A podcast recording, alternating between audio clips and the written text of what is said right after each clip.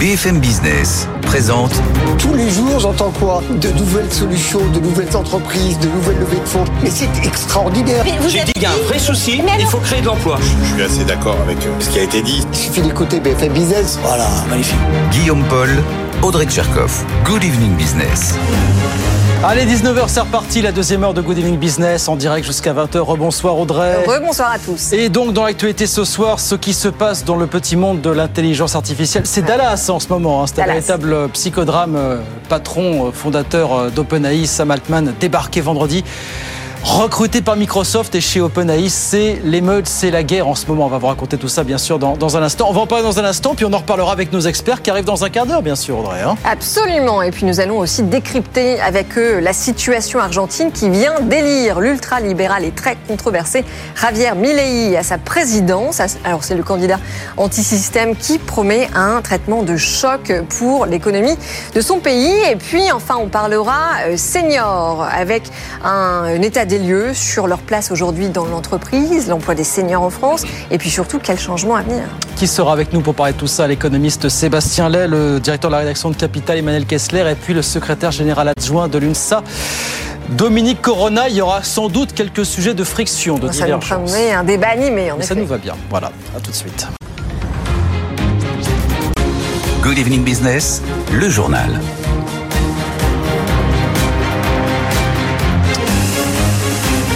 Donc oui, le feuilleton OpenAI qui continue de bouger d'heure en heure. Bonsoir Antoine Olar, vous êtes à Washington. Donc Sam Altman est parti de Microsoft, recruté par partie d'OpenAI, recruté par Microsoft. Et là, on apprend qu'une partie des cadres d'OpenAI sont prêts à démissionner si le conseil d'administration qui a débarqué Altman ne démissionne pas lui-même. C'est ça, Antoine ?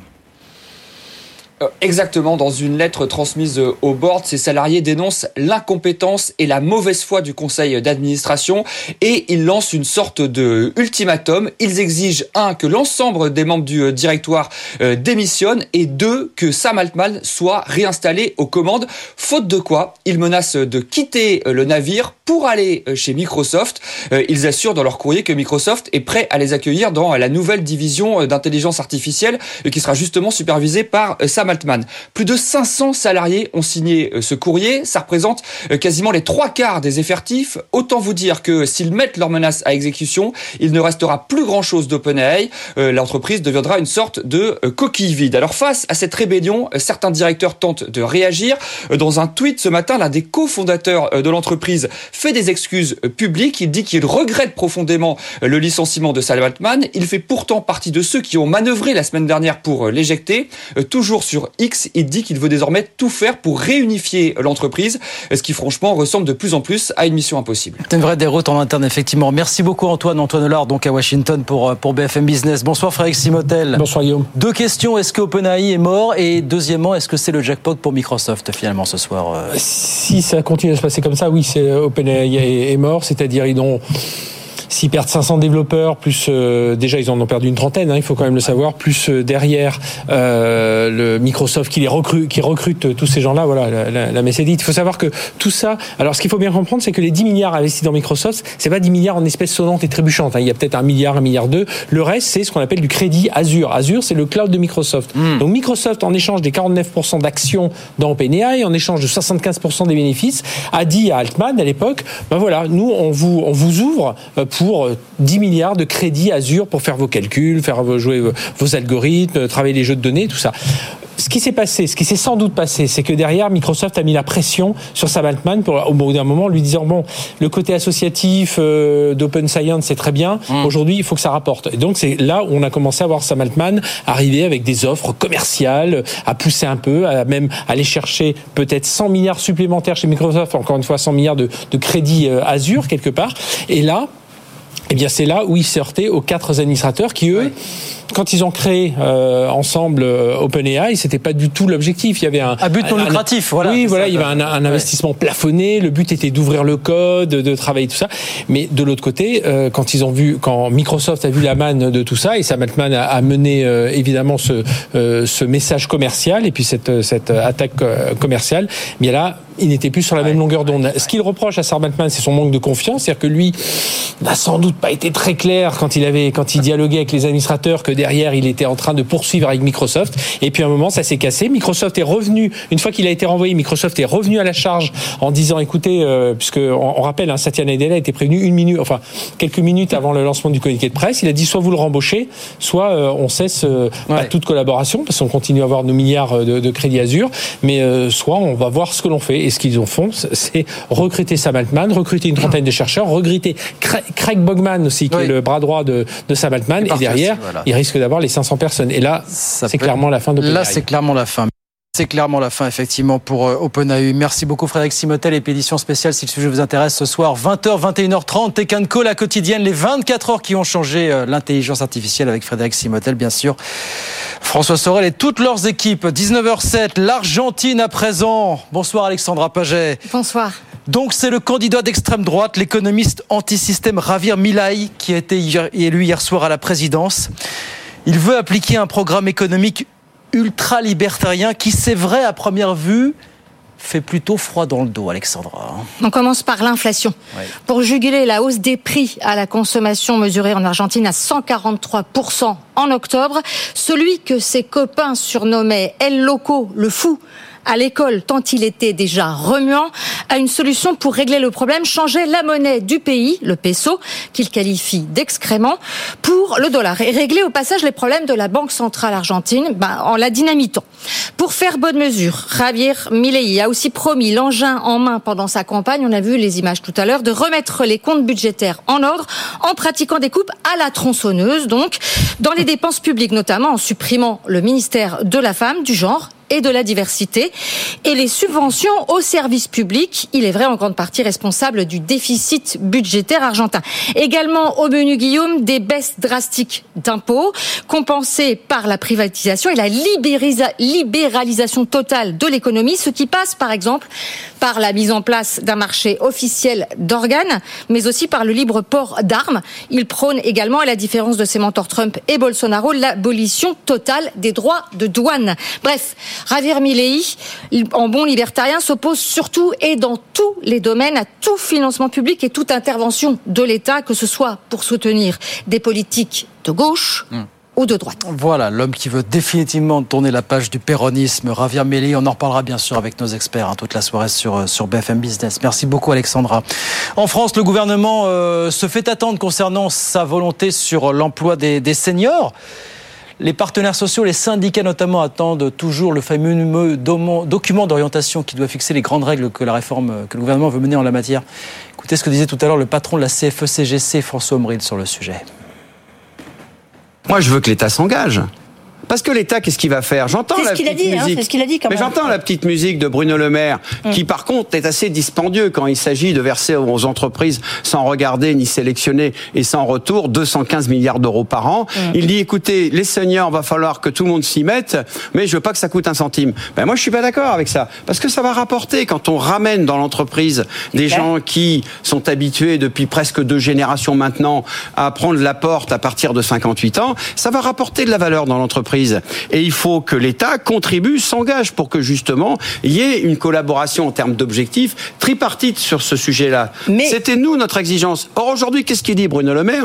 Il dit on va serrer la vis euh, aux personnes après cinquante-cinq ans à Pôle emploi euh, qui cherchent pas correctement du travail, mais qu'ils sortent un peu, Bruno Le Maire. Enfin moi j'ai beaucoup d'estime pour lui, mais ce qu'il dit de Bercy, ça n'a pas de sens. Il ne sait pas ce que c'est que de chercher du travail à cinquante-cinq ans, cinquante-huit ans. Aucune boîte ne veut de vous. Dès l'instant que vous avez fait une carrière relativement brillante et que, relativement, je dis bien en moyenne, une carrière correcte finalement, et que vous avez des exigences en Mais termes le... de contenu et de rémunération, gouvernement... plus personne ne veut de vous. Voilà le franc-parler de François Hommeril, le patron de la C F E C G C, qui était au micro d'Edwige Chevrillon tout à l'heure sur B F M Business. Et puis côté entreprise, on y revient, ça va pas fort chez Auchan. Hein. Les derniers chiffres qui sont sortis sont pas bons. six pour cent de parts de marché d'après l'Institut Kantar. Tout le monde distance littéralement Auchan, mais le groupe prépare la riposte en interne, avec le concours d'un vieux briscard de la profession, Pauline Tadevin. Pour revenir dans la course, Auchan a lancé une vaste transformation. D'abord, la refonte des hypermarchés, et c'est un grand nom du secteur, Serge Papin, ancien patron de Système U et désormais administrateur d'Auchan Retail, qui est en charge de ce chantier crucial. Les hypermarchés, c'est quatre-vingt-dix pour cent du chiffre d'affaires du distributeur en France. Il apporte une vraie expertise, souligne une source, si bien qu'il n'est pas exclu, d'après nos informations, de le voir un jour prendre la tête du groupe en France. Dans la foulée de ses concurrents comme Carrefour, Auchan s'est aussi lancé franchement dans le développement de la franchise. Un changement à cent quatre-vingts degrés pour le distributeur nordiste, reconnaît une source, mais c'est aussi le plus malin, poursuit-elle, dans le contexte actuel où l'argent est plus cher qu'avant. L'objectif à terme, c'est mille franchisés, rien que pour la France. Et puis bien sûr, il y a le prix, nerf de la guerre du secteur. En interne, on s'attache à trouver la solution pour être moins cher et pour regagner enfin des parts de marché. Voilà Auchan qui prépare de la contre-attaque donc en interne. Pauline Tadevin avec nous sur B F M Business. dix-neuf heures douze. On retourne sur les marchés. Tout de suite, regardez ce qui se passe. Bah déjà du côté de la Bourse de Paris, je vous le disais, petite hausse ce soir pour le C A C quarante, plus zéro virgule dix-huit pour cent. On va regarder ce qui se passe à Wall Street avec Étienne Braque qui nous a rejoint. Bonsoir Étienne. Bonsoir Guillaume. Ça va chez Microsoft là? Parce qu'on a quand même fait un petit, un petit mercato sympa là quand même. Ça ne peut aller que mieux. Plus haut historique aujourd'hui pour Microsoft. Eh ouais. Voilà, c'est fait. Plus deux pour cent ce soir pour la valeur. trois cent soixante-dix-sept dollars. Nette surperformance hein, par rapport aux autres indices américains, puisque quand vous regardez le Nasdaq, c'est un gain de zéro virgule sept pour cent ce soir. Vous avez un Dow Jones et un S and P cinq cents qui sont quasi à l'équilibre. Donc Microsoft... belle trouvaille, hein, avec donc l'ancien patron d'OpenAI qui, qui arrive et puis qui va sûrement ramener des cerveaux et toute une partie de, de son équipe. Hein, ouais, donc ouais. Forcément, ça va être bénéfique pour Microsoft. Demain, il y aura un autre géant qui va publier, c'est Nvidia. Là, tout le monde a publié ses résultats, mais il en manque un à l'appel, c'est Nvidia. Ça sera demain soir et ça sera forcément très important pour Wall Street, hein, qui continue sa, sa poussée avec donc des indices américains qui vont très bien. Nasdaq qui gagne plus de trente-cinq pour cent depuis le début de l'année, des taux qui se stabilisent, notamment le, le dix ans américain à quatre virgule quarante-cinq, et puis des marchés bien sûr qui parient toujours sur des baisses de taux pour l'année prochaine. Et puis vous avez d'autres valeurs qui permettent de soutenir la tendance aujourd'hui à Wall Street, c'est des valeurs pétrolières avec un baril de pétrole qui est très volatile ces derniers jours, qui gagne plus de deux pour cent ce soir au-delà des quatre-vingt-trois dollars, avec une réunion de l'OPEP plus ce week-end, ouais. Et des analyses qui sont très claires, hein. Ça y est, on va à nouveau avoir un tour de vis en termes de, de production, donc forcément il y aura moins d'offres sur le marché et ça permet au pétrole de se reprendre, sachant qu'il a perdu quasiment vingt pour cent par rapport à fin septembre. Et donc Wall Street qui est dans le vert, trois indices américains qui se portent très bien, plus zéro virgule cinq pour cent pour le Dow Jones au-delà des trente-cinq mille points, plus un pour cent même pour le Nasdaq au-delà des quatorze mille deux cents points, avec Microsoft en tête. Merci beaucoup Étienne. Étienne Braque avec nous sur B F M Business. Dix-neuf heures quatorze, on fait une petite pause, on revient avec Audrey Tcherkoff et nos experts dans un instant. De quoi est-ce qu'on parle? Bah, d'OpenAI bien sûr, de l'Argentine et de son nouveau et très controversé président. Puis l'emploi des seniors, on attend toujours que le gouvernement sorte un petit peu du bois sur ses intentions. On en parle de tout ça jusqu'à vingt heures. À tout de suite. B F M Business présente Good Evening Business, les experts du soir. dix-neuf heures dix-huit sur B F M Business. On va parler de l'onde de choc qui a traversé OpenAI ce week-end avec Dominique Corona, secrétaire général adjoint de l'UNSA. Bonsoir. Bonsoir. Sébastien Ley, entrepreneur et économiste à la Fondation Concorde. Bienvenue. Bonsoir. Et puis Emmanuel Kessler, directeur des rédactions économiques Prisma Média, dont la Harvard Business Review. Et on fête un anniversaire en ce moment ce soir. C'est le centenaire. Voilà, c'est le centenaire de la revue américaine. Et, et vous savez qu'il y a une édition française. Et on, on voit à l'écran si vous le regardez à la télévision. Hors série que vous pourrez découvrir en kiosque jeudi, euh, à, à ce travail incroyable euh, de, de qualité, euh, d'intérêt depuis cent ans que fait la Harvard Business Review, avec de, bah, quelques-uns des meilleurs articles parus dans, dans la Harvard Business Review depuis cent ans, dont un article de l'inventeur du management moderne qui est Peter Drucker, paru je crois en quatre-vingt-dix-huit ou quatre-vingt-dix-neuf, alors, qui s'intitule « Se manager soi-même ». Voilà, il dit faut, faut se connaître pour ah pouvoir oui. être un bon manager. Va, et c'est un papier sujet qui n'a pas pris une ride. Donc il y a comme ça beaucoup de pépites à l'intérieur de ce comme, très comme, beau numéro. Comme beaucoup d'articles, beaucoup de sujets qui n'ont pas dû prendre notre ride. Ça vous bah dit non, parce qu'en fait, euh, voilà, voilà, tout, tout change, mais il faut que tout change pour que tout soit pareil. C'était quoi la phrase de... Que tout change pour que rien ne change. Voilà, c'est, c'est ça. ça. Je, je, je, je, pardon. C'était ça, c'était ça. De Lampedusa dans le Guépard. Exactement. Donc, et bah il y a un endroit en ce moment où tout change. C'est passionnant. Puis il y a la qualité. Enfin, vous connaissez Audrey. Très bien. Je suis une grande écrivaine. Ça m'a beaucoup aidé lors de mes jeunes années dans l'entrepreneuriat. Voilà. Et donc, on peut découvrir... Et alors, il y a une interview d'Hubert Joly. Vous savez, c'était le patron américain de Best Buy, français, mais qui a travaillé aux États-Unis euh, et qui tire les leçons et fait comme ça aussi du, du, le comparatif entre la culture française et la culture ouais. américaine du management. Eh ben, on vous invite à lire tout ça. Mais alors, donc, on parle de changement. L'endroit où tout change en ce moment, c'est OpenAI. On va revenir sur ces quarante-huit heures qui ont bousculé l'intelligence artificielle. Donc, Sam Altman, qui est un des cofondateurs de euh, OpenAI, ou OpenAI, euh, et qui est le directeur général, qui était le directeur général jusqu'à vendredi dernier, a été évincé donc par son conseil euh, d'administration Manu Militari. Il a essayé de revenir samedi. Euh, les employés ont commencé finalement à rejoindre sa cause, à demander son retour. Ça n'a rien changé. Microsoft aussi a demandé à ce qu'il revienne. Ça n'a rien changé non plus à la décision du conseil. Et Microsoft en a profité pour dire, eh ben, si c'est comme ça, nous, on l'embauche.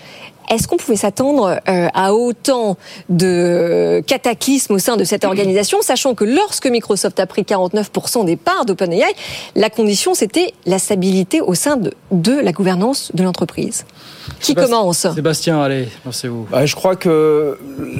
L'aspect fondamental, c'est qu'il faut rappeler le caractère un petit peu dual de la gouvernance de cette société. C'est ouais. pas une société comme les autres. Alors, il y a plein de sociétés dans la Silicon Valley qui ont prétendu être différentes. Rappelez-vous, Google disait, bah, nous, don't do evil. Rappelez, c'était leur, ne pas faire le mal, c'était leur, leur première devise. Chez OpenAI, en fait, ça a été créé comme une fondation, historiquement, pas comme une entreprise. L'entreprise commerciale a été créée en deux mille vingt, mais les gens qui étaient, euh, au conseil d'administration, finalement, de la fondation, n'étaient pas actionnaires d'une autre société commerciale qui a été créée en dessous en deux mille vingt. C'est à cette époque-là, d'ailleurs, que, par exemple, Elon Musk avait pris ses distances, hein, parce qu'il avait dit « je ne veux pas avoir d'application commerciale » parce qu'il avait peur des...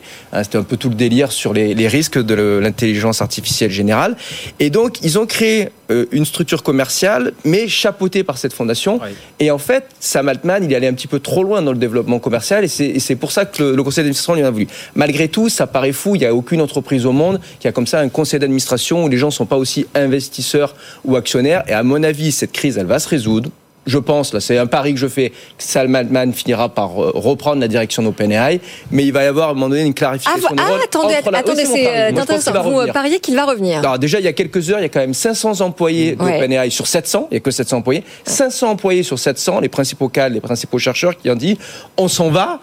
S'il n'est pas de retour, donc soit OpenAI c'est plus rien demain et c'est, c'est récupéré par, par Microsoft, tout à fait ouais. possible, hein. Ce qui est possible aussi, mais il risque euh, au niveau des, des clients, j'en suis un, euh, d'avoir un peu une ruée dans les brancards, euh, ou, ou plus vraisemblablement il revient et on va séparer finalement la fondation, et ça existe, hein, il y a des, il y a oui, des sociétés vrai, en Europe, très vieilles sociétés qui ont la, vous... la compagnie et la fondation qui est séparée. Est-ce qu'Albin a les yeux trop plus grands que le ventre, c'est ça qu'il faut comprendre, Emmanuel ? Oui, et, que... et puis attendez, pardon, est-ce que vous faites le même pari que Sébastien ? Ça, je ne sais pas, mais effectivement, ah. ça me paraît, euh, la, la démonstration me paraît tout à fait plausible. Ce qui me frappe, c'est que euh, finalement, la rapidité de la crise, comme ça, dans ce secteur, est, est à, se, se fait à l'aune de la rapidité euh, du développement de l'intelligence artificielle. Souvenez-vous, ça fait, ça fait à peine un an. Qu'on à peine un an, ouais. fin novembre deux mille vingt-deux. De, de trente novembre, les un an de ChatGPT. Voilà, hein, hein, voilà, ça fait ça fait un an. Et donc et en un an, à peine on an. connaît une crise de croissance assez majeure quand même, puisque c'est le symbole de l'émergence de l'A I qui se trouve aujourd'hui bousculée euh, et, et qui euh, bah, finalement montre la, la, la vitesse à laquelle vont les choses, y compris les crises. Ce qui me frappe, c'est qu'il y a un an, on regardait euh, ce quand on a découvert ChatGPT, on le regardait avec euh, curiosité, c'était un peu le côté ludique qui l'emportait, tiens, on allait poser une question, puis on voyait un texte qui apparaissait, on disait c'est extraordinaire. Et depuis un an, finalement, très très vite, à mesure que les développements se sont, sont arrivés, on, on s'est posé ouais. énormément de questions. Et aujourd'hui, c'est moins le sourire qui l'emporte que, que l'anxiété euh, sur euh, ouais. tout ce que ça va donner, la possibilité de contrôler, le fait d'être dépassé par euh, une sorte euh, d'apprenti sorcier comme ça qu'on a créé.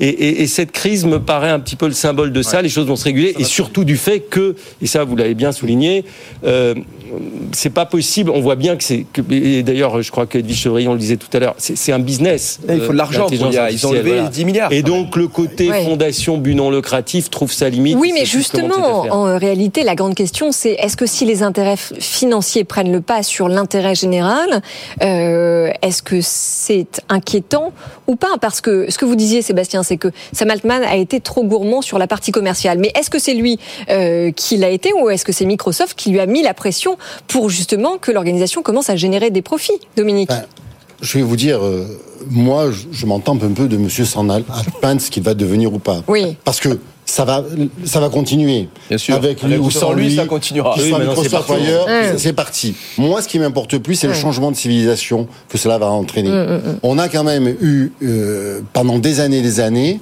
on a expliqué que c'était le travail qui émancipait l'individu, qui permettait de croître, d'avoir l'individualisation, d'être, d'être indépendant.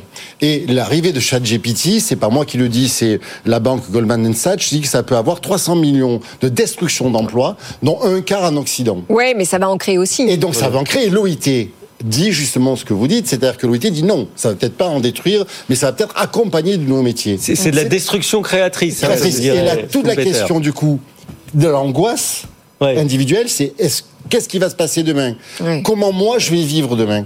Quel métier je vais avoir ? Et ces mmh. questions-là, elles sont redoutables, elles, elles sont posées à notre système même de c'est protection les sociale. Les métiers de la main, Dominique, les métiers manuels, les métiers de la main, voilà. Ouais. Ouais, les métiers de la main, bah, pour l'instant, ils résistent bien, c'est plutôt les métiers de voilà, voilà, l'école blanche. Voilà, c'est, c'est, c'est la première révolution et qui oui, met en cause oui. les voilà. métiers intellectuels, mais, mais finalement dans l'histoire de l'humanité, que le, le machinisme euh, mmh. conduise à des doutes sur la pérennité d'un certain nombre d'emplois, c'est pas vraiment nouveau. Voilà, mais on a le sentiment là que la question du contrôle et de la régulation devient absolument majeure. Voilà. Oui, ça Exactement. va beaucoup plus loin. Et, et à l'occasion de cette crise qu'on découvre aussi, mais on l'a découvert finalement avec chaque société technologique de la Silicon Valley, c'est qu'on a en fait souvent ces jeunes managers ou chercheurs qui prennent une place considérable, y compris dans le débat politique. Parce qu'en fait, ce débat philosophique et éthique sur l'I A, il a amené Sam Altman au cours des, des dernières semaines à être à peu près de partout avec tous les leaders du monde, finalement, oui. avec les grandes puissances. Et à chaque fois, on découvre qu'ils ont une puissance considérable, beaucoup plus considérable d'ailleurs que leur préparation et leur formation politique qui est inexistante. Et c'est ça aussi qui est en jeu dans c'est ce vrai. manque de maturité un peu du conseil d'administration qui du jour au lendemain dit ah, alors mais nous nous avions cette vision idéaliste de l'I A donc on se débarrasse du P D G, mais jusqu'à présent c'était lui qui assurait quand même les garde-fous. Alors il lui a reproché d'être allé très vite dans le développement commercial, oui. mais c'est lui qui parle avec les États, c'est ouais. lui qui parle avec les régulateurs. Oui, oui, exactement. Mais le sujet, et lui-même avait demandé. Exactement. Mais le sujet, c'est qu'aujourd'hui les GAFAM mettent la main sur ces dirigeants-là, sur ces start-upers, puisque donc preuve en est que Microsoft vient d'embaucher Sam Altman. Et quand Microsoft euh, tweet euh, aujourd'hui en disant mais euh, on s'est donné aux startups l'indépendance euh, dont elles ont besoin, la réalité c'est que ce projet d'OpenAI qui était une structure, et vous l'avez dit, à but non lucratif, euh, avec une logique d'intérêt général, n'existera jamais dans la nouvelle organisation oui, qui sera créée au sein de Microsoft. Mmh. Donc il n'y a pas eu de, de coup d'état de la oui, part de Microsoft. Oui, mais encore une fois, c'est sûrement Microsoft qui a poussé Sam Altman à générer du profit plus que le projet en prévoyait au début. Moi, ce qui m'inquiète aussi, c'est la place de la France, de l'Europe dans ce système. Ouais. Et je tiens à le dire ici parce que j'ai vu effectivement que Xavier Niel oui, il y a des voilà. va essayer avec de créer, Rodolphe Saadé, avec, avec Saadé effectivement, et, et puis euh, Monsieur Schmidt, je crois, l'ancien directeur avec général Schmitt, de, Google, de, de, de Google, va essayer de monter une société à but non lucratif. Alors c'est fait, compris. Ils vont pas essayer, ils ont. C'est là. Sauf que quand même. On est extrêmement en retard. J'ai écouté ce matin, alors comparaison n'est pas raison, le, notre commissaire européen, Thierry Breton, oui. qui nous expliquait qu'on était incapable aujourd'hui, parce qu'on avait arrêté Ariane cinq, Dans le, d'envoyer nos satellites Galileo, oui. il fallait passer, ah oui, car Ariane six n'est pas là, ouais. on, va par par bah oui, on va passer par SpaceX. Vous imaginez dans quel état on est ? Où est la place de l'Europe oui. aujourd'hui ? Et moi, ça, ça m'inquiète beaucoup, parce que si on veut parler d'indépendance, si on veut parler de contrôle... Mais ça, c'est pas la faute des Américains, vous voyez. Non, mais je pense que c'est la nôtre, c'est pour ça que je souhaitais en parler aujourd'hui, parce que je trouve que c'est extrêmement inquiétant que nous soyons toujours à la remorque, et que nous ne soyons pas capables, en Europe, avec l'énergie que nous avons, de pouvoir nous-mêmes aussi être un peu moteurs. Et paradoxalement, vous disiez sur cette cette antenne, il y a énormément de Français qui travaillent et qui dans sont l'I A, oui, dans l'I A Google, Facebook, et qui sont parmi sûr. les plus brillants. Donc mmh, euh, j'ai sûr. presque envie de dire que l'I A pourrait pas se passer des Français. Bien donc, sûr. C'était... Et donc on a intérêt, à mon avis, de, de suivre ça de très près, parce que c'est aussi l'avenir. On a parlé de, de l'exclusion mmh. d'emploi, de la création d'emplois, création de richesses. Ouais. Je rappelle que ouais. Goldman Sachs dit que ça va être un P I B mondial de, de, qui va augmenter de sept pour cent grâce oui, à l'I A. Oui, oui, oui. Ouais. Ouais, donc il y aura des gains de productivité oui. énormes. Énorme. Oui, voilà, et qu'est-ce qu'on va faire de ces gains de productivité ? Est-ce qu'on va le faire sur on va le mettre plutôt sur l'investissement ou plus sur les dividendes? Qu'est-ce qui va se passer derrière? Donc, on voit bien que ceux qui vont tenir aussi les algorithmes, l'I A, vont tenir un certain nombre aussi de richesses mondiales. Mais ça, je contrebalance juste mais... en trente secondes avant le, le rappel des titres ce que vous venez de dire, parce que cette organisation qui vient en effet d'être lancée par Rodolphe Saadé, Xavier Niel et Eric Schmidt, elle est dotée de trois cents millions d'euros. On n'a pas à rougir, parce que quand on regarde les financements au départ d'OpenAI, c'était euh, de, du même ordre. On espère que ça va faire de la même façon dans les prochains mois. Oui, exactement. Exactement. C'est les Américains. Voilà, donc Sam Altman qui part chez Microsoft, qui ne viendra pas en France malgré les appels du pied. Vous l'avez vu de Jean-Noël Barrot sur euh, Twitter. Bon. Il ne devait pas proposer le même package. Ça n'a pas suffi, malheureusement. Voilà. C'est comme ça. dix-neuf heures trente sur B F M Business. B F M Business présente Good Evening Business, les experts du soir. dix-neuf heures trente-trois sur B F M Business avec un casting d'enfer ce soir. Dominique Corona, Sébastien Ley et Emmanuel Kessler. Bon, évidemment, on va décrypter ensemble, messieurs, cette situation en Argentine avec l'élection, hein, Guillaume, du candidat ultra-libéral et surtout ultra euh, décrié. Javier Milei. Voilà. Il ne va pas avec le dos de la cuillère, il veut relancer l'économie. Alors vous savez que l'économie euh, argentine souffre le martyre, une inflation à cent quarante-deux pour cent du, ouais. du produit intérieur brut. C'est quatre-vingt-quinze pour cent il y a un an, on est à cent quarante-deux aujourd'hui.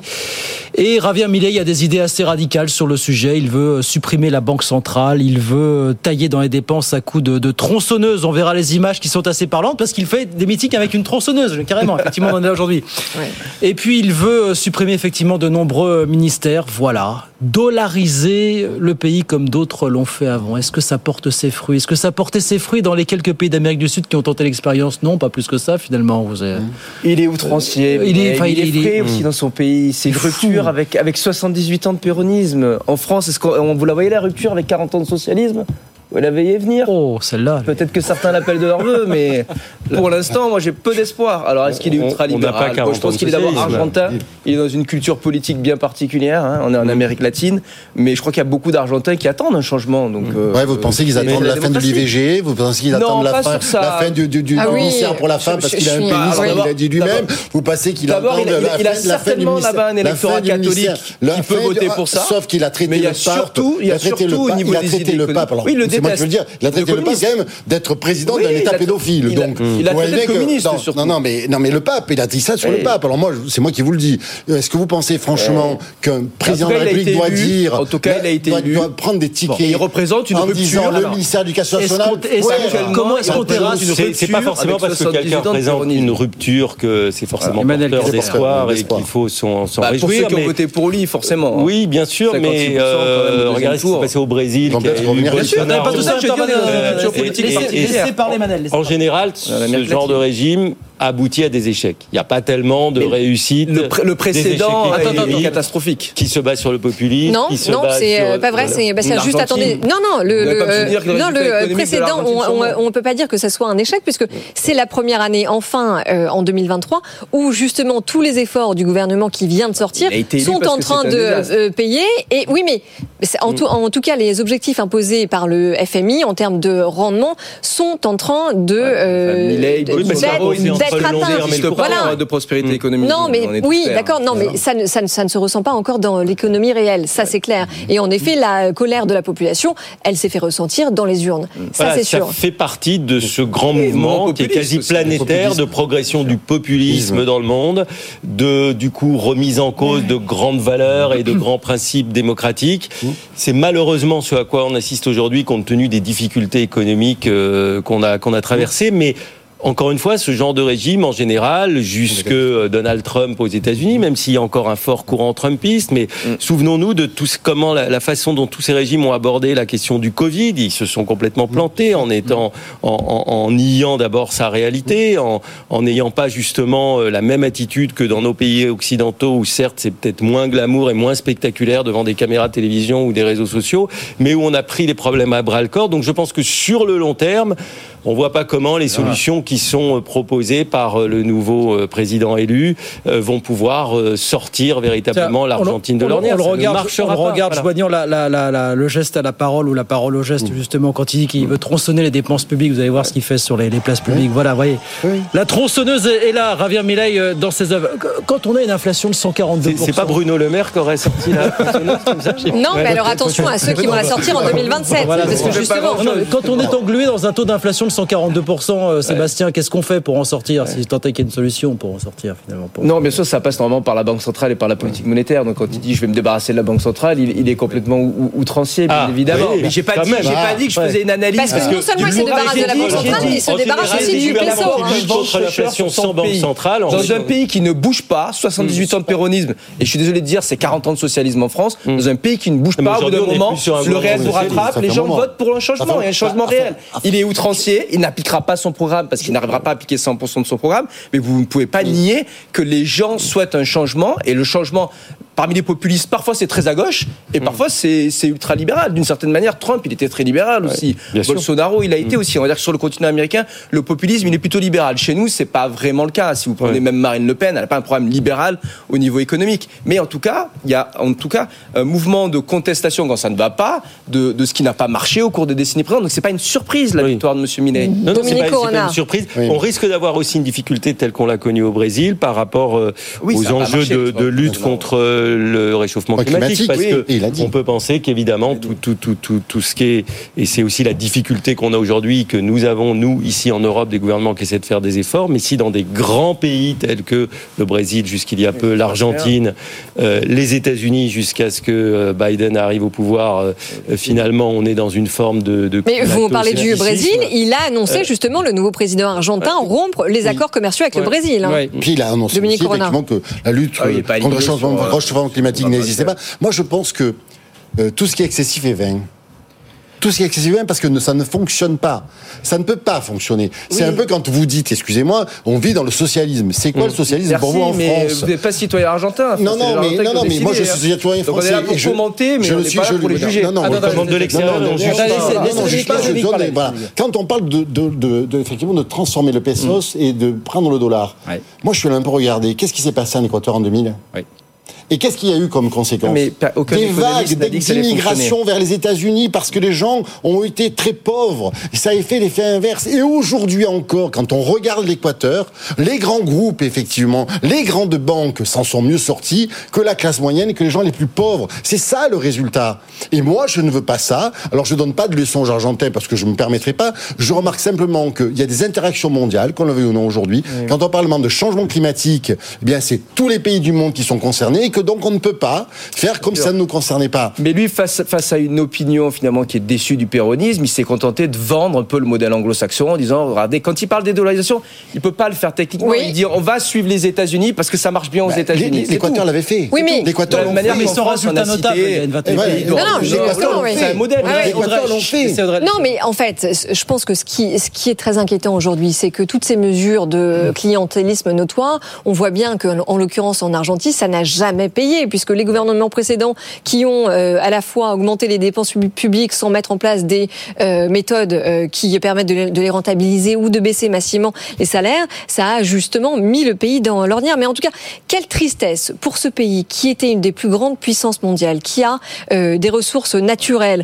extraordinaires, qui a une densité de territoire gigantesque, une histoire et une richesse culturelle euh, aussi importante, s'écrouler comme ça. Plus de quarante pour cent des Argentins vivent en dessous, en, en dessous du seuil de pauvreté. Il a fait, il a fait campagne sur euh, refaire de l'Argentine une puissance mondiale. Alors, il leur vend peut-être des balivernes, mais il a fait campagne sur ça. Depuis, depuis oui, alors, absolument. Rappelez-vous qui vous étiez il y a un siècle. Oui, mais oui, vous ne pouvez pas, nier, vous ne pouvez pas nier, nier non plus que sur les aspects sociaux et sociétaux, c'est très inquiétant. Quand il remet en cause, en effet, le réchauffement climatique, quand il remet en cause la place de la femme dans la société, euh, et puis quand il euh, fait l'apologie la, la, du port d'armes ou du trafic oui. d'organes, oui, qui, c'est super inquiétant. Et puis il dit qu'il se pose la question, me semble-t-il, sur la vente d'enfants. Oui. Que les familles, elles auraient peut-être le droit de vendre. Qu'est-ce qui restera de tout ça dans six mois quand, c'est ça. Alors, il y a aussi la différence d'une campagne électorale voilà. et, voilà. et l'exercice oui. du pouvoir. C'est toujours pouvoir. Euh, encore une petite, oui, encore une probablement petite... peut-être encore davantage ouais. euh, mais, dans un mais, pays comme l'Amérique latine. Mais voilà. qu'il y a quand ouais. même une petite différence. C'est que nous, en Europe, nous avons des règles européennes qui font qu'on se tient un peu tous. Et c'est tant mieux.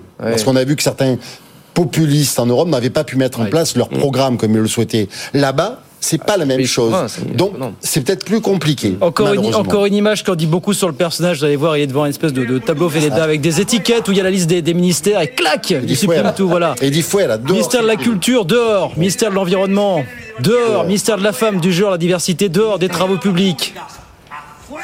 Afuera, voilà. Afuera, voilà. Afuera. Mais, mais ce qui est intéressant dans, dans ces images, c'est que ministère de l'Éducation nationale ouais, et, dans, ouais, et de l'endoctrinement. Ça va peut-être faire le lien avec le sujet qui va suivre. Ouais. C'est que si on ne traite pas sérieusement ces questions, on en arrive tant là. qu'il en est encore temps. Bien sûr. Bien sûr. Et donc il faut montrer ces images à Bruno Le Maire. Oui. Euh, enfin, qui, ouais, Emmanuel enfin, Macron plutôt. Pas seulement Bruno ouais. Le Maire, oui. Emmanuel Macron. Oui. Euh, si on ne traite pas ces questions sérieusement tant qu'il en est encore temps, mm. alors mm. on prépare le terrain à ça. C'est-à-dire au n'importe quoi. et à, à la destruction de ce qui fait euh, société, euh, société oui. qui est quand même l'État, avec son fonctionnement, avec des dépenses publiques qui existent. Mais lorsqu'elles sont déraisonnables et qu'elles ne produisent pas d'effet malgré leur ampleur, oui. alors effectivement, on peut se, le, le, l'opinion, parce qu'on est en démocratie, et c'est la, la grandeur de la démocratie aussi que de laisser le risque de, de, de, de ce genre de régime d'arriver à un moment donné, bah, elle se vengera de l'inefficacité de ceux qui euh, ont précédé ce type de régime. Et ce qui est très inquiétant, effectivement, quand on voit l'image où il dit Fuera, parce que je l'ai bien Fuera. regardé, ouais. Fuera, le ministre de l'Éducation ouais. nationale, Fuera, ça veut dire qu'il ne reste plus d'État. Mmh. Et donc s'il n'y a plus d'État, Garde c'est quoi les vivre ensemble peut-être. Au bout d'un moment, c'est quoi les règles communes? Et ça, je pense que c'est Alors, extrêmement dit, dit, dangereux pour un peuple et pour et une probablement démocratie. Qu'il n'ira pas jusque-là. Tout ça voilà. nous amène, oui, c'est ça, en tout cas, on tout ça nous amène à l'emploi des seniors, parce qu'apparemment les partenaires sociaux attendent toujours le document d'orientation euh, du gouvernement. Ce que veut faire le gouvernement sur l'emploi des seniors, encore qu'il y a des choses qui commencent à fuiter doucement mais sûrement. Bon, non, c'est pas beaucoup plus encore pour l'instant. Hein. C'est, euh... Oui, absolument. En tout cas, j'ai trouvé intéressant cette dernière étude qui vient de sortir, qui a été menée par Malakoff et qui montre que soixante-quatre pour cent des employeurs sont inquiets par rapport justement aux objectifs et à l'ambition du gouvernement d'augmenter la part des seniors dans l'emploi. Non mais parce que, attendez, je vous vois hocher de la tête Dominique, mais euh, je devance. Ce que les employeurs demandent, c'est être accompagnés. Et en fait, on voit que les employeurs ne savent pas forcément comment s'y prendre sur les réaménagements de postes, sur les sujets de formation, et je pense que là, on a un vrai trou dans la raquette et il faut que le gouvernement justement euh, euh, se penche sur le sujet. Eh bien oui, quand je vous, si je vous dis que le taux d'accès à l'emploi des soixante soixante-cinq ans, à la formation c'est trente-quatre pour cent, ouais. alors qu'effectivement c'est quarante pour cent pour les cinquante-cinq à cinquante-neuf ans. Ouais. Et c'est qui, entre guillemets, qui fait de la formation, du plan de développement des compétences? mm. C'est les employeurs. C'est pour ça que nous, à l'UNSA, nous réclamons depuis des années que ce plan de compétences soit négocié. Il ne soit pas qu'à la main des employeurs. Parce que justement, il faut qu'on, qu'on surveille, qu'on regarde si effectivement l'argent qui est mis, il est mis pour le bon endroit, pour les bonnes personnes. Aujourd'hui, quand on est senior, eh bien, on ne nous forme plus. Mais pourquoi? Parce qu'on se dit, de toute façon, ça coûte trop cher. Il va bientôt partir en retraite, parce que dans quatre ans, ça sert à quoi de le former sur un poste? Et donc, ça veut dire que c'est une responsabilité. Mais nous l'avons dit dès le départ sur la réforme des retraites, en disant, il faut parler de l'emploi des seniors, il faut parler de formation, il faut voir avec les employeurs comment on peut effectivement améliorer le compte personnel de formation à partir de cinquante ans, par exemple. Donc, Alors... il y a des solutions. Et pour accompagner les employeurs, eh bien, il faut qu'il y ait plus de dialogue social, il faut regarder effectivement les aménagements de postes avec la médecine du travail notamment. Voilà. Et puis, il faut aussi, par exemple, nous, ce que nous proposons, ce qui est un conseil à l'évolution professionnelle dès quarante ans, pour voir les secondes parties de carrière déjà, pour pouvoir les anticiper oui. et ne pas attendre le alors, dernier moment. C'est très bien, vous avez des idées sur le sujet. Il se trouve... Alors pourquoi est-ce qu'on parle de ça? C'est parce que alors que vous attendez toujours le document d'orientation du gouvernement sur le sujet, le journal Les Échos, nos confrères Les Échos, ont révélé les grandes lignes du document. Sauf que dans ces grandes lignes, je suis désolé, il n'y a rien. Non, voilà. Attendez, il y a des têtes de chapitre. Renforcement de la négociation collective de branche, super. Aménagement des fins de carrière, formation, bah oui. Formation, formation oui. Sûr, amélioration des conditions de travail, c'est pas des solutions. Non, mais on attend le ça. document, parce que ça, en réalité, ça ne dit rien. Je voudrais seulement vous rappeler que c'est un document d'orientation. Oui, voilà. oui. Et que document d'orientation, c'est pas un document de cadrage. C'est, explicite, c'est un document. C'est au moins peut-être il laisse le champ libre à la discussion entre les partenaires. Ce que je veux dire, c'est qu'il peut écrire. D'accord avec ça. C'est un document d'orientation. Et ça, c'est extrêmement important. Oui, mais est-ce qu'il l'oriente vraiment ? C'est l'UNEDIC. Là, les partenaires oui, mais... sociaux que nous sommes, on verra ce qu'on voudra. C'est ça, c'est un document de qui ouvre la période des négociations, qui va jusqu'en mars. Jusqu'en mars, et je à, confirme. Après, fin mars, on verra ce qui ressort de là et ce qui euh, est transcrit dans une loi, une loi ou pas. Une Peut-être, loi. Puisqu'on ne peut pas commenter pour l'instant ce qui n'existe pas, rappeler la préoccupation du gouvernement, c'est le sujet, toujours pareil, du taux d'emploi des seniors. Le taux d'emploi en France est assez faible, soixante-neuf pour cent comparé à soixante-seize pour cent oui. en Europe. Oui. Et quand on regarde les soixante à soixante-quatre ans, c'est, je crois, de mémoire, trente-six pour cent contre quarante-cinq pour cent en Europe. Donc, c'est vrai, voilà. Rappelez-vous, il y avait cet objectif du gouvernement et de dire soixante pour cent. C'est ça, c'est soixante pour cent à l'horizon deux mille trente. soixante-cinq, soixante-cinq. C'est risqué. Oui, mais alors justement, mais... Comment, comment est-ce qu'on explique ça, Sébastien ? Pourquoi est-ce qu'on est un des plus mauvais élèves, à la fois en Europe, un des plus mauvais élèves de l'O C D E ? Pourquoi est-ce qu'on a autant de stéréotypes et de biais de notre âge de départ à la retraite ? De, voilà, non, c'est historique. historique. Donc, euh, il y a, y a aussi des, les pré-retraites, ouais. des culturels dans les parce entreprises. Parce qu'on a voulu faire la place aux jeunes. Exactement. On a voulu faire ce raisonnement malthusien consistait oui. à dire on fait de la place puis, aux jeunes. On a parce qu'on pensait que pour limiter voilà. le chômage des jeunes, Exactement. dans une période de chômage assez forte, voilà. il fallait faire partir les seniors parce Exactement. que dans les grandes entreprises, il y a eu des plans d'aide au départ en retraite. Enfin, mais alors pourquoi est-ce que ça n'a pas marché? Parce que le taux de chômage chez les jeunes a augmenté. Ça a marché parce que dans les années quatre-vingts, quand il y a eu les grands plans sur la sidérurgie, il fallait effectivement qu'on arrive. Donc on a fait des pré-retraites. retraite plutôt que des chômeurs. Et donc, à cette époque-là, on a fait des grands plans, effectivement, de pré-retraite. Et après, il a fallu transformer, effectivement, les mentalités. Hum. Aujourd'hui, on est à cinquante avec ans, on est senior. Il y a peut-être, y a peut-être hum. même plusieurs fou. éléments qui vont Emmanuel faire bouger Kessler. les choses. D'abord, le recul de l'âge légal de la retraite. La oui, bah, bah, de ça, la automatiquement, ah, évidemment. Là, il y a un effet mécanique. Sauf que ça, vous ne voulez pas en parler. Les pénuries, quand même, dans certains secteurs. Regardez la médecine. On fait revenir des généralistes euh, oui. qui sont à la retraite pour faire face à la situation des déserts médicaux. Et je mmh. pense que ça peut se passer dans d'autres métiers. Et puis le troisième facteur, c'est la démographie. Elle va quand même être favorable ah, dans les années à venir retour de, ouais, à la ouais, prolongation ouais. de la carrière des seniors. Emmanuel, faut-il, parce que vous savez que Bruno Le Maire a commencé à en dire un mot hier dans la tribune, faut-il supprimer ces dispositifs qui permettent de verser jusqu'à vingt-sept mois de chômage aux seniors qui partent après un licenciement, après une rupture conventionnelle? Parce que vous avez bien, on a, on a bien compris qu'il y a un tour de vis. Faut peut-être qu'ils restent en emploi. S'ils sont au chômage et qu'on les a mis, on les a mis dehors. Voilà, il faut, faut d'abord faire en sorte que les entreprises ne les licencient pas. C'est d'abord, ouais, c'est c'est d'abord pourquoi on les licencie. Nous, on licencie parce qu'on peut leur verser jusqu'à vingt-cinq mois. On avait mois de demandé, on va continuer à le demander, qu'il y ait des, qu'il y ait des négociations sur l'emploi des seniors dans les branches et dans les entreprises, avec des plans d'action et un suivi. Et nous, nous sommes favorables. Attendez, il n'y en a pas aujourd'hui ? Bien sûr que non. Bien sûr que non, ça ne se produit pas. Il n'y a, a, a, a pas un index, il y, y a des documents qui nous arrivent, il n'y a pas de négociation obligatoire. Nous, ce qu'on veut, c'est une négociation obligatoire et de dire à l'employeur, parce que des fois, il n'est pas vertueux, ça existe, de dire, ben, si tu n'es pas vertueux, eh bien, effectivement, tu dois payer. Moi, je suis, ouais, voilà. C'est un bonus-malus. Ouais, ouais, c'est une espèce de bonus-malus, mais moi, ça ne me dérange pas d'en parler aujourd'hui. Aujourd'hui, on n'a pas le choix.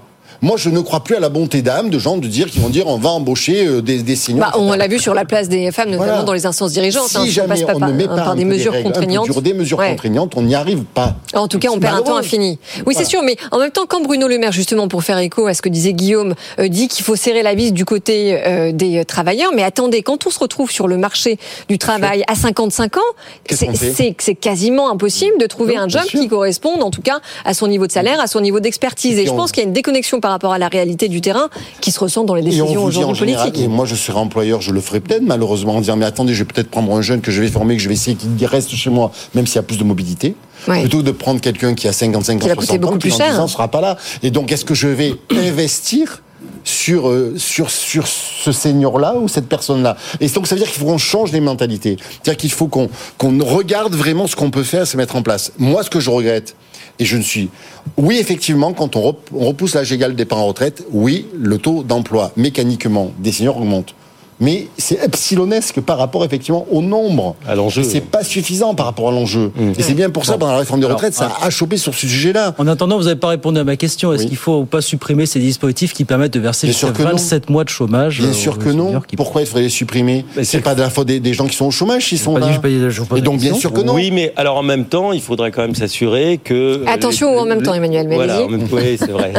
Très attention en même temps. C'est raison, Audrey, j'aurais dû faire attention. Alors, pas en même temps, mais par Voilà, parallèlement, parallèlement française désormais. Il faut, il faut, il faut s'assurer que les gens qui sont dans cette situation sont accompagnés, cherchent vraiment du travail, voilà, parce voilà. que c'est vrai que il peut y avoir euh, non, un certain confort travail. Dans cette situation, donc qu'il y ait des contreparties de tous les côtés, ça me paraît normal, et oui. qu'on regarde, parce que là aussi dans la dépense publique, ce qui est important, c'est que on prend une décision, puis on regarde jamais comment ça marche, ah. comment ça s'évalue, et cetera. Ah, bon, faut regarder si ça marche, si, euh, si si ces dispositifs de protection des seniors qui avaient du mal à retrouver un emploi, est-ce qu'effectivement, et je pense que Bruno Le Maire a raison de poser la question.